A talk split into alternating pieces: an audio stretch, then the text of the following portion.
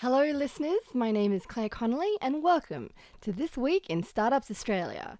It's the new year, and I am your new co host. Mark Pesce very generously invited to join him in the studio, so we'll be with you here for the next 12 months to try and make sense of this wild, wild west that is startups in Australia. We're starting the year off with a bang, interviewing Paul Shetler, formerly of the Digital Transformation Office, or what we now call the DTA. Paul and I discuss the role of government in digital transformation and takes us through a few of the lessons we all must learn about sustaining our own ideas boom. This Week in Startups Australia is proudly sponsored by API Days, Australia's largest conference dedicated to the business and technology of APIs. Twista is also sponsored by Spaceship, where you can invest your super in the tech companies you know and love. Find out more at spaceship.com.au. Today on the show, we have Paul Shetler, formerly of the DTO, the Digital Transformation Office. We are so happy to have him on the couch this afternoon. Thank you for joining us. Thanks, Claire. Good, great to be here. So, we're going to have a little bit of a state of the union about the state of startups and digital transformation in Australia. It's been about, give or take, two years ish since we first started to hear things like innovation and ideas boom. Mm-hmm. Um, you know, the last let's say 18 months or so, you know, there's been a lot of uh, different startups clawing for government attention and for press coverage. But there's this idea that maybe um, the availability of capital isn't quite what it was maybe even six months ago. Mm. I'd love to get your perspective on this. Um, I think it's an interesting thing. So, I mean, I definitely, you're hearing a little bit less, I think, in terms of in terms of buzz a little bit. I don't think that's an unhealthy thing. Actually, I think it's actually quite a good thing in many ways because that means there's less froth. Uh, it means it's uh, it's a bit more real. Um, I think in terms of whether the you know looking at the government and what is the government going to do. Um, I, I wouldn't be so concerned about that actually. To me, that's not the most important thing. Actually, I think the most important thing is um, culturally you know, do we have people who actually, you know, have a vision, uh, who are who want to then go to MANT for that, who really um, see an opportunity and say, "Wow, this is a great opportunity. I want, I want to take this forward, right? Um, and I want to go and I want to win. Um, and we're winning and taking ideas forward and and, and doing so is a good thing. Um, I think that's massively important. Um, and you don't need government for that. Actually, I don't. I just think government is not required for that. Government can help. Uh, it can get in the way, but at the end of the day, really, it's not going to make the difference. Why is it, do you think, over the last few years that there seems to have been this idea that maybe the startup industry needed more government attention than your standard business or company? Why do, well, first of all, do startups need or deserve special treatment? If they have been getting it, is that sort of creating a bit of a cocoon from them that's protecting them from market forces? And do we need to kind of get over this over reliance on legislation or regulation to make a startup into a proper business? Yeah, I think that's a really good question. I mean, it's something which I've thought about quite a bit since I've been here because I've noticed an awful lot of discussion about you know how the government needs to foster the growth of a startup sector and so on and so forth. Um, and you know it's undeniably the case that if you look at the United States, you can sort of see that there was a huge amount of technology spending by government in military and defense, which of course you know led to lots of companies starting up and so on and so forth. So there was demand, there was a customer, you know, there was and there were people who were sort of going through all that machinery, uh, who had skills and had ideas and said, well, I can do something else with it as well. So you had this sort of way of creating this whole ecosystem off the back of that. But to some extent, at least at least what struck me in Australia was the idea that it would be largely the creation of a government policy, and I, I don't again I don't really think that's the case. Um, I think if I look back at if I look back at London, if I look back at the United States, um, you know, government policy can make things easier. It definitely can make things easier, uh, but it doesn't actually create anything by itself. You know, it's actually the people who have the ideas and the drive to take them to market and who are willing to take the risk and who actually have a high appetite for risk uh, that are the ones who are going to do that. And even if the government doesn't make it easy, if they still have that appetite for it, they can still do it and they will still do it. I don't think that the government thing is quite as important as I've as I've heard quite frequently Here, I think that's I just I just don't think so.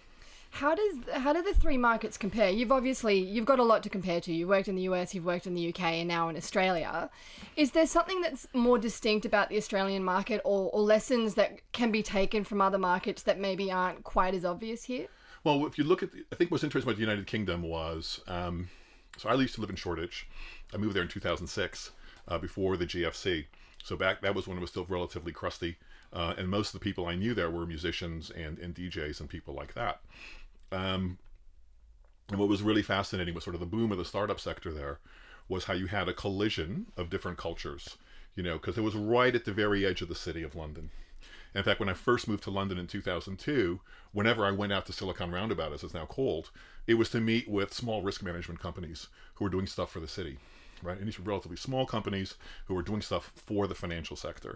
Uh, but then you also had like a huge amount of musicians who were working electronic music. You had a lot of people who were doing interesting stuff with data. Um, you had people who were doing you know graphics in that area, and you sort of had a whole a whole confluence of different skills and cultures, all appearing in a really tight space at a time of economic crisis. And people are talking to each other. They're going to the same pubs. They're going to the same bars. They're going to the same restaurants.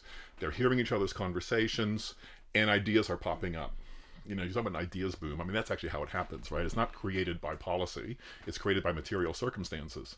And the material circumstance there was you had an awful lot of creative, intelligent, and ambitious people um, who had either been displaced or who were seeing new opportunities in a very tight space, and they were seeing each other all the time. And a whole bunch of stuff happened as a result of that. And I think that's a really important thing uh, whenever you talk about the development of the startup sector. Uh, same thing really happened in the Silicon Valley, right? It was very, very similar kind of thing. I think in Australia, what struck me a little bit was just that um, it's a bit more dispersed. You just don't have the same concentration. Shoreditch is really small, you know. San Jose is not big. Um, here it's a bit more spread out, so it's hard to get that same level of intensity, which is one of the reasons why things like, you know, a Fishburners, a stone and chalk, and so on and so forth are so important because they create that concentration. Speaking of geography, you know, there are about, let's say, give or take, between seven and eight million Australians that do not live in a capital city and who either are unemployed or underemployed. Or just there's another million that just aren't counted towards unemployment statistics at all, simply because they either haven't started a job in the last four weeks or they cannot begin one within the next week. And so they neither sit in underemployed or unemployment statistics. Mm-hmm. How important, you know, there, about a year ago, maybe two, you know, Malcolm Turnbull was discussing the benefits of having a hub, say in Sydney or Melbourne, versus trying to create some kind of ecosystem that actually takes advantage of geography. Now, that never really came to fruition, and as you say, it doesn't have to be through government. But in what way can the startup sector actually address Australian unemployment and also economic insecurity? I think that's a really tough question. Um, you see the same thing in the United States. I mean, that was one of the big issues in the presidential campaign was that although the official unemployment numbers were X, numbers of people who had just given up looking for work were so much higher, and they just weren't being counted. So it gave you a very misleading, you know, conception about prosperity and the distribution of wealth in a country. Again, I've what I've seen is uh, geographical concentration tends to work. Uh, it's just sort of the dynamic for how you get ideas out there and um, and multiple different points of view on something. Frankly, you know, even at, you know in DTO, we also used to talk about you know building multifunctional teams for the simple reason that everybody brings a different perspective. You have a researcher, you have a designer, you have a dev, you have a web ops engineer, product manager, delivery manager. They're going to look at the exact same problem from a number of different points of view, and it's the same thing. Sort of, it's the same thing really in the same ecosystem. Mm. Um, I think it is a real problem.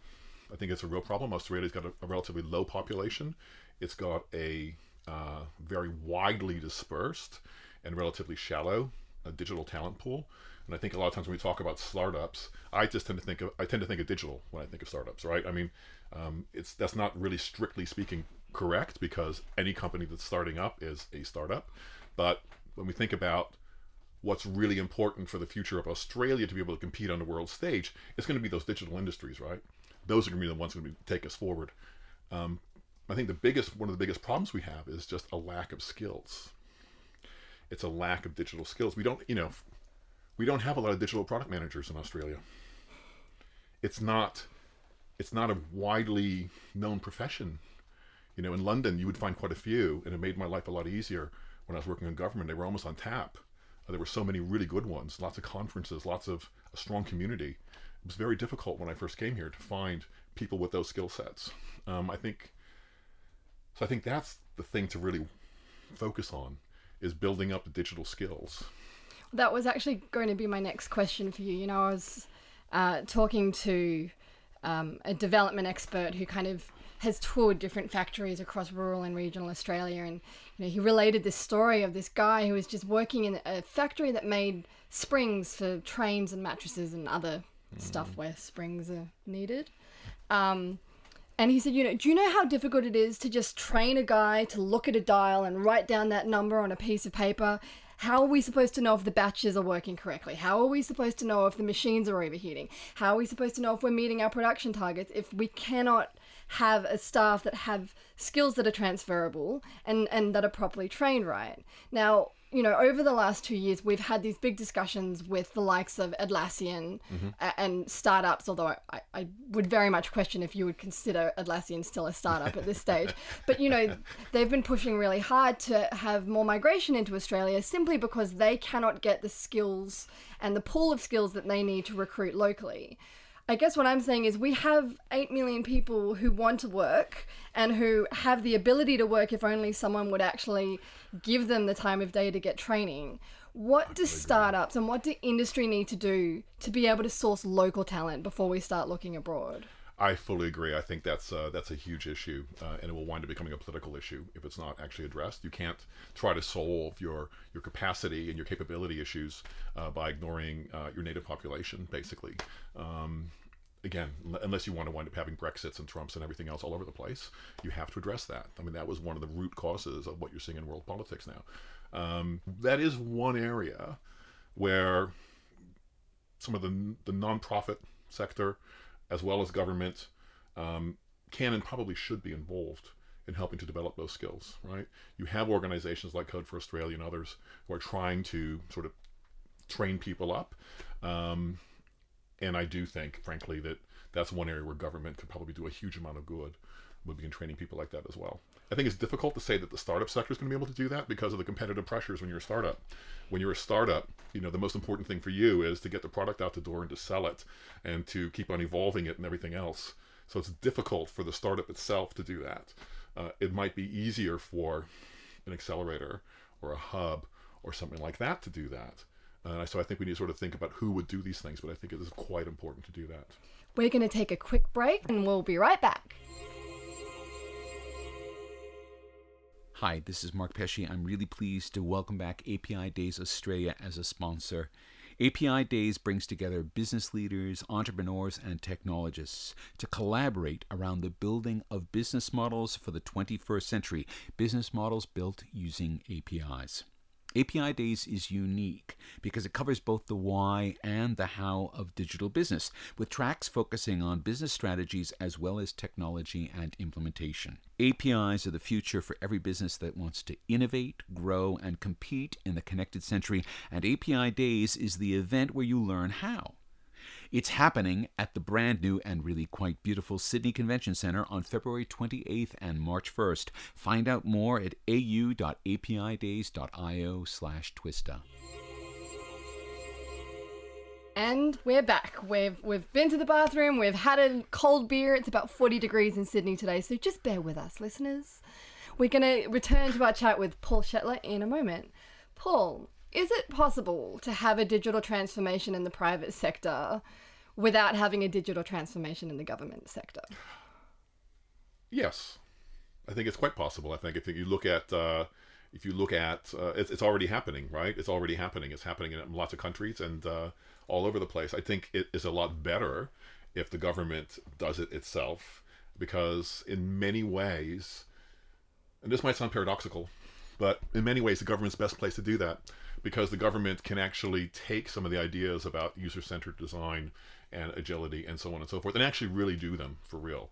So if you look at the work that we did in the UK, we were really proud of the fact, and we, we got some brilliant talent because a lot of times in the private sector, not always, You know, but sometimes in the private sector, people say we really care about our customers, customers first. You know, we're going to focus on user needs and this and that. Actually, not necessarily. Not necessarily, right? Sometimes there's a bit of dark UX going on there to actually get the customer to do something which might not even necessarily be right what you want them to do, but what they should be doing. Um, we were able to get people who were brilliant designers, brilliant coders, brilliant product managers who really did want to develop things for the user that were the best things for the user that wanted to develop things in a lean way and in an agile way not sort of this broken you know half half agile half waterfallish way where somebody does some uh, you know somebody does some designs and then hands them off to some coders and their job is done you know. We melded them all together in a team. Now that was unusual even for the uk and it was government that did that. What we then saw was a lot of people working in government took the same methodologies and the same ways we worked there and brought them back into the private sector. So I think it's actually a really helpful thing to actually have government doing best practice and showing how to really do digital, how to really do it at pace, how to do it inexpensively, and how to really meet user needs. And then those people who are who to go through government can then go back into the private sector. And I think actually that would be really helpful in Australia. Like I mentioned earlier, sort of the, the talent pool and the sort of the methodologies that are in use, it would be really helpful to sort of kickstart things. I mean, what we've seen in the Australian public sector maybe doesn't. I think it would be generous to say it doesn't necessarily reflect that agility. While we've seen a lot of buzzwords, and you, have talked br- briefly about in the private sector, maybe there's UX that encourages people to do things that are maybe not necessarily in their best interest. I mean, the first thing that comes to mind for me is paying debt that I don't owe if I was somebody that used the Centrelink system. Mm. Um, you know, without getting into specifics, what lessons do we need to skill up in in the public sector to be able to take those skills and put them in the private sector? Well, look, I, I think you know you need to also look at some of the good stuff that's happened. I know this is going to sound a horrible thing, but but it, it's true, right? So you look at DTO, now DTA, did some great work. You know, we did six exemplars, six digital six digital exemplars. Those are all done in about 20 weeks. They're beautifully designed. They were very inexpensive. You know, we did a digital marketplace which is expanding. You know, which has more and more people coming onto it, which makes it very easy for startups to do business with government. Uh, and I was just at a meeting the other day where a number of people in the private sector were talking about how slow it is for them to go through the tendering process, how difficult it is for them to get things done, how hard it is for them to work with startups. And I said, well, you know, why don't you consider using you know, using something like the DTA marketplace? Because you know now somebody in government can just get somebody very very quickly, and we do work with startups. You know, we are priming that pump. So I think there's a you know so there's great examples actually of stuff that has happened in, in, in government. Um, so it's not all it's not all one way, you know. Um, and I think the way to sort of keep that going is to, uh, you know, obviously keep DTA going, um, and have teams like that sort of spreading throughout all of government. Now, in, in the UK, initially there was GDS, and they were operating out of cabinet office, and as part of this general cleaning up of the whole digital estate, we had hundreds and hundreds and hundreds of websites almost as many as Australia. Australia has, I think, over 2,200 at the federal level now, which is insane, right? I mean, how do you find what you need to do uh, when you need to do it? You can't you can't get it from government. Um, and to do that kind of transfer, to do that to do that, to do that cleanup, there were digital teams formed in every department. Those teams first did the migration, and then they said, "Wow, we have all these services we're offering to the public. Let's fix them." And let's fix them using the same methodologies. Let's fix them using the same approach. So all across the British government, you see, you started seeing product managers. You never saw those in government before. You started seeing user researchers. You never saw user researchers in government before. You know, you never saw people actually doing that kind of thing, and it was done at scale, and it's still being done at scale. It hasn't stopped. It's just picked up pace. It just keeps on getting bigger and bigger.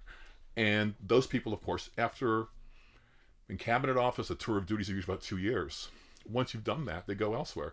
So Mike Bracken and a lot of his coworkers have gone out to co-op, for instance. You know, others have gone to other places, and they've taken those lessons. It's sort of what I said earlier.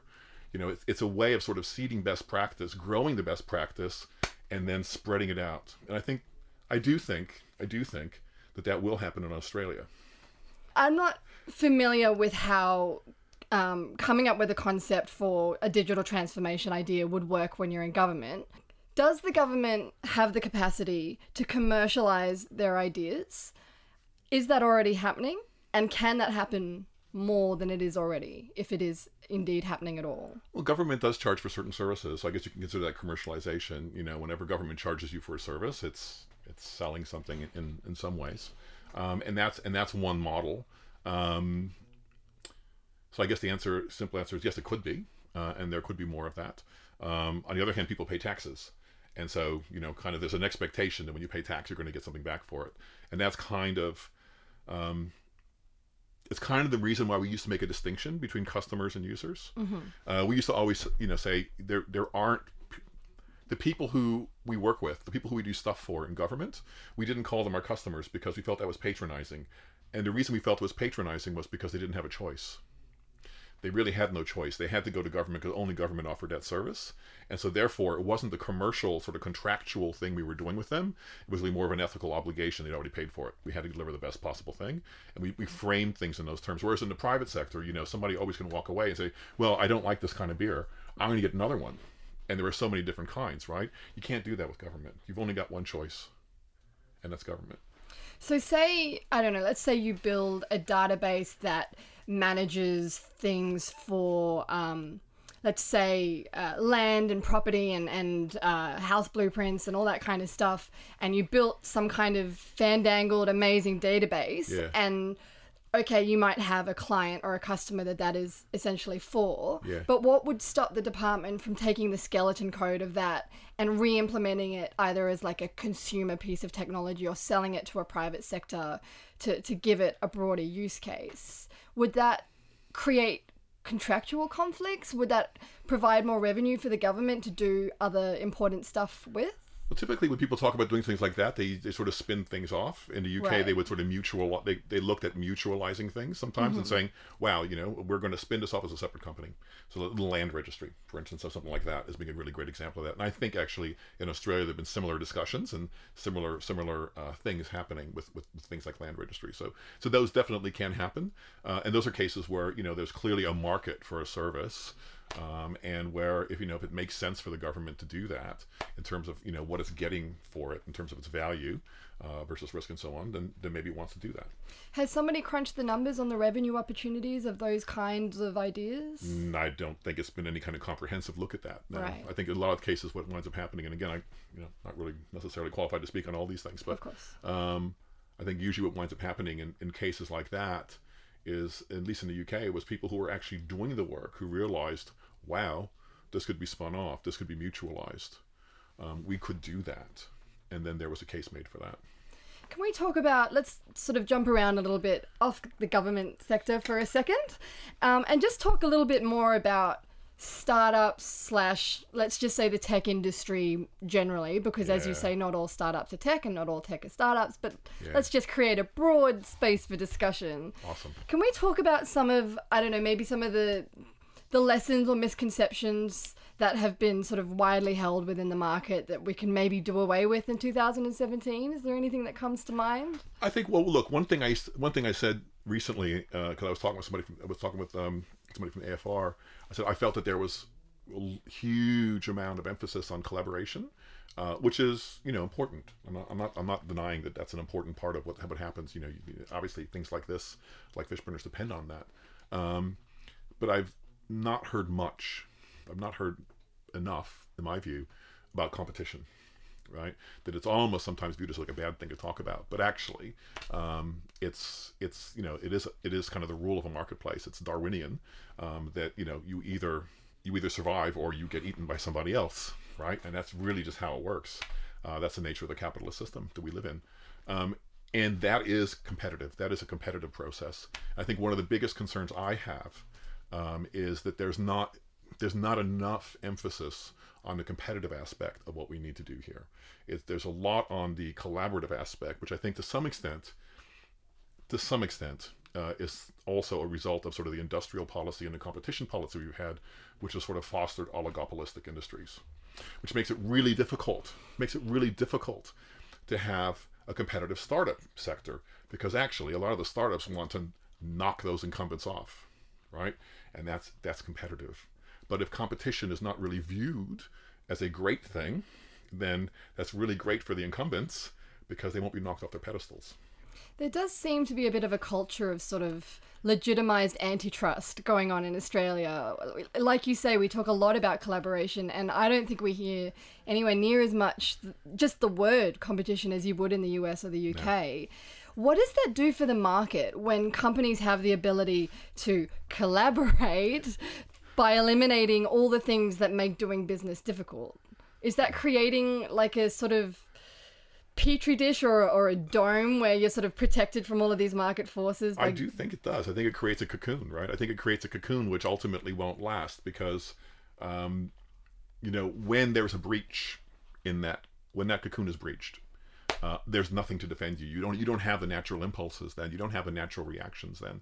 Um, one of the things that I think about, you know, up until now or up until very soon, um, Amazon isn't really existing in, in here, right? So people don't really talk about, oh, what, what, what will be the effect of Amazon? Oh, let's just keep our retail sector the way it is. Oh, that's cool. Everything is fine, you know. And I've heard, I read some interviews recently where people were saying, oh, everything is great, and it sort of reminded me of the, you know, the diagram of the, of the, of the dog in the burning house, you know, This saying is this fine. is fine, saying this is fine. and I'm thinking, well, what? You know, it really won't be fine once Amazon comes here and opens up Prime. You know, they Amazon is one of those companies that is sort of red in tooth and claw, uh, and they are a killing machine. They are. I mean, anyone who has seen uh, the effect that they've had in the United States on the retail market will tell you that. And I just wonder, you know, what will be the effect in Australia when these things happen? This is one of the reasons why I've been saying I think it's really important to start um, building up in the psyche of people that actually competition is a good thing too. Um, and you you do need to be sometimes aggressive. You do need to sometimes be competitive because if you won't, other people still will be. You know, Leon Trotsky said, you know, you might not be interested in war, but war is interested in you. you know, and it's one of those type things you can sort of say, well, you can close your eyes, but actually, it's out there. This brings up so many questions for me. So, I mean, Amazon's kind of got two or three claws out. There's cloud, which I imagine is going to be an increasingly competitive space, and then there's retail. Now, what if something like Amazon Dash becomes more broadly available here and Australians can order something locally at the click of a button and have it delivered to their house within three hours? Are you expecting to see a pushback from the retail market to try and block Amazon from having entry at all into this space? there may very well try to be a pushback, but I think you know once the problem is once people sort of see what you can do with that, it's really hard to push back. So, for instance, look at Uber. You know, that's a great example for me. Um, you know, there was all this huge pushback. No, we don't want it. You know, there's people fighting against it, saying it's a bad thing, and no, we can't have it. But actually, everyone has it on their phone, right? And even when it wasn't supposed to be used, people still had it on their phone and they were still using it. And, and it was kind of audacious, to say the least, of Uber, the way they treated uh, regulation. I was really kind of surprised by that. Um, but they did, right? And I think that that's, you know, once people understand what they're going to get for that, it's very difficult uh, to to keep entrance out. And I think that's that's what's going to happen. What what would it take to keep an int- a, a competitor out? Does that happen at a government level? Does that happen with private sector pushing back? What, There's, there's lots of different lever? ways. There's lots of different ways to put a barriers to entry. Uh-huh. You know, you do licensing, you can do legislation, you can do all kinds of things, all the classic things that people do. Um, you can, you know, branding is is, is a, an attempt to sort of you know decommodify what you offer and to make pretend it's something unique. Um, but generally speaking, what I think would wind up happening in this particular case is that people would probably go running to government you know which I, again which is why i was saying kind of like all the way throughout this whole thing i don't think government is the answer to most of these things Can we just talk about cloud for a second? We had a, a number of, um, let's say, acts of God that created a series of problems at a series of different databases across Australia that were meant to be providing cloud services, that were meant to have backup and redundancy systems in the event of, you know, crazy acts of weather that didn't activate when it was supposed to and therefore you know a lot of different users including government but also in the private sector were left either offline or, or without any kind of database for weeks at a time. What happens when amazon web service becomes a really competitive player? Because they're already in the australian market but I- kind of i'm at a loss to understand why more people don't use it for a start. But what happens when it really ramps up its cloud offering in Australia? It'll be a great thing. It'll be a really wonderful thing. It'll be a really wonderful thing. I mean, Amazon, Microsoft, and Google all have brilliant cloud services. Um, and if you look at like you know who's you know wh- who where are all the Intel chips going? Where are all the, they're, going to those three those three companies? You know they're not going to computer manufacturers anymore. Those guys make all their own. They make they make everything, and they all all the computing capacity basically worldwide now is being consumed by by the cloud providers. Um, and it's because they exist that all of it that you could have all these startups. You know, when I started my companies up in London, if I had had to actually buy servers, and if I'd actually had to buy Sun licenses, and if I had to buy Oracle licenses and Microsoft licenses and this and that, that would have been a huge capital expenditure that I just couldn't afford, right? I was able to actually take risks because I didn't have to do all that. I could actually just spin up some instances on Amazon uh, and pay really low prices, basically, um, on Amazon and Heroku for what I wanted to do. Um, and I could spend all the rest of my time and all the rest of my money doing user research and design and development, right? So it, beca- it lowered the barriers to entry tremendously. So we are talking about earlier about you know competing and, and, and market forces and an oligopoly. What cloud does is it it really lowers the barriers to entry it makes it a lot easier for people who have interesting ideas to really think those ideas through and to you know and to, and to test them and to experiment. It doesn't cost much to experiment. It costs hardly anything to experiment. So you actually can do that. You can reduce all your cycles. You can do things much more quickly and much more cheaply. So I think I think be a brilliant thing. How many public services in Australia do not use cloud currently and who are still running their own databases? Well, the vast majority. Is in your opinion should that be run in the cloud? Well, the thing is, you, you, it's, it's, sort of difficult to take existing workloads and just dump them into the cloud, mm. uh, just because of what they're on and everything else. You can actually, you know, move an awful lot to the cloud. You can migrate an awful lot to the cloud. It's just not something you do with the flick of your fingers. Mm. But new services, in particular, um, I find it weird that anybody would be developing a new service and not putting it on the cloud. I just find that bizarre. Um, I've always felt if you know if you had to have a data center policy, uh, this very simplest policy is uh, don't build anymore and migrate your existing workloads to the cloud wherever possible. That seems to be the best policy for data centers uh, because they, they they enforce really poor ways of working. Mm-hmm. Data centers do. I mean, you know, you know, situations where you have to wait six months between release cycles versus doing hundreds of releases a day. You know, what's more risky? Well, obviously, waiting six months right? And having this weird testing regime, which will probably never catch everything. You know, you release things a hundred times a day, you can just roll back something instantly when it's a problem. Your your your your risk just goes down tremendously, and your cost goes down tremendously. So that's what we need. 2016 did seem to be sort of the year of cloud migration, or at least the year when companies started realizing, oops, maybe we should do one. Why is there still such a reliance on sort of second tier cloud providers?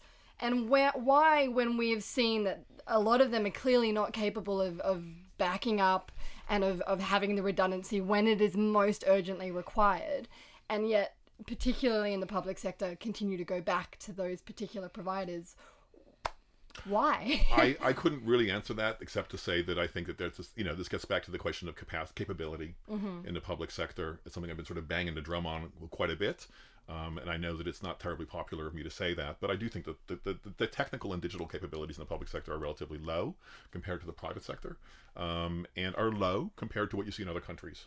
Uh, and I was really delighted, for instance, you know, yesterday uh, to see that you know the British government came out with their new government transformation strategy. It's no longer called a digital transformation strategy; called a government transformation strategy. Um, and one of the most important pieces of it was to really upskill the public service, right? You know, Uber don't outsource all their developments. You know, no startup outsources all of its development. They're I mean, the crazy. Risks to intellectual property would yeah, be huge. Exactly. You just don't do that, right? You know, Marc Andreessen says software is eating the world. What does that mean? It means that every company that is doing stuff on the internet is a software company. government needs to realize that when we're doing our, our services, we're a software company, and we need to have those skills. And I think that's, you know, that's the that's the question really to me. I think it's you know how do we get how do we bring those skills inside not only government actually but also insurance firms brokerages banks all the large institutions hospitals that we that we rely on for the rest of our you know for our life those should be because they're so important because they're so central those should be the ones that have the best technology that have the best people because they serve the most people. There and again, in many cases, there's you know there's not a huge amount of choice. Uh, so I think those are really where we want to look. So let's, if we can end on one, one lesson for the people listening to, to take away from this. You know, what is our lesson for 2017? You know, it's February now. We're really back into the swing of things in earnest. If there's like one big mistake or, or I don't know, cultural proclivities that people have that they need to let go of, you know, what would you go out to market and tell them? Well, I'd say a few things. So, first off, you know, um, the idea that sort of uh, because the government is not paying quite as much attention to, or, or is not, or is not, that, that's not fair. That's not a fair way of saying it. But because the government is not quite proclaiming things like ideas boom and so on and so forth, that startups are kind of over is silly. Mm-hmm. Uh, that wasn't the reason for having startups, and that's not going to be the, that's not going to kill startups. Uh, there's material circumstances that happen which are quite irrelevant to all of that. So I think first off, uh, the idea, you know, there's, it's as good a time to be a startup as any. Uh, to paraphrase somebody, this is the most exciting time to be a startup. Uh, I think it's absolutely true, um, and that that won't stop. I think that to to do that and to be successful, you know, again, the the idea of being in it to win, um, long term as well, not just to sell out immediately, but you know, if you really believe in your vision, believe in your vision. You know, take the risk and take it forward and execute on it and try to take over the world because that's really what you should be trying to do with your startup.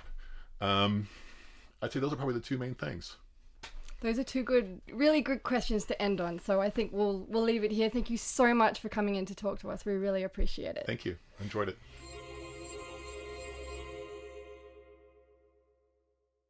Hi, this is Mark Pesce. We have a Tumblr at twistartupsaus.tumblr.com, and on there you can find not just all of the interviews in our podcast, but photographs of our guests, links to resources, companies, all sorts of things that any startup entrepreneur or investor would want to be able to get their hands on in order to make the best decisions for their company or their investment. So go and visit our Tumblr at twistartupsaus.tumblr.com. Check it out, share the link, and learn more about the great startup ecosystem here in Australia. Well, we've covered a lot of ground in this interview, from government to startups to the economy more broadly. Australia's startup industry is only in its infancy, but it has already changed pretty vastly even over the last 12 to 18 months. And I think we can all agree that we still have a lot to learn and perhaps require a little more self reliance and less focus on regulating ourselves into existence.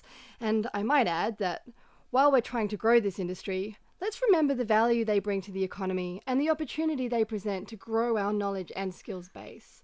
There are 7 million unemployed people living outside a major capital city in this country, and there's another 1 million that are underemployed or not starting work within the next fortnight. That's 8 million opportunities for Australian businesses, and that's not even counting inner city employment. There is a skills shortage in this country that could be addressed almost overnight if only industry could find the money to train them. We're on the edge of a new economy, and it is in our best interests to have the best educated, best skilled, and most competitive workers. We can only do that if we take more people with us. We'd like to say thank you again to API Days and Spaceship for sponsoring this episode, and thank you, as always, to Felix Warmoth and AnalogCabin.net for his hard work in creating a podcast that we hope is a joy to listen to. And thank you again to Paul Shetler for making the time to come onto our special to talk about government and industry. And in a fortnight, we'll be back in this studio with former Junior Innovation Minister Wyatt Roy for a very frank chat about life after government. We hope that you will tune in for that. This is Claire Connelly, and thank you for tuning in to This Week in Startups Australia.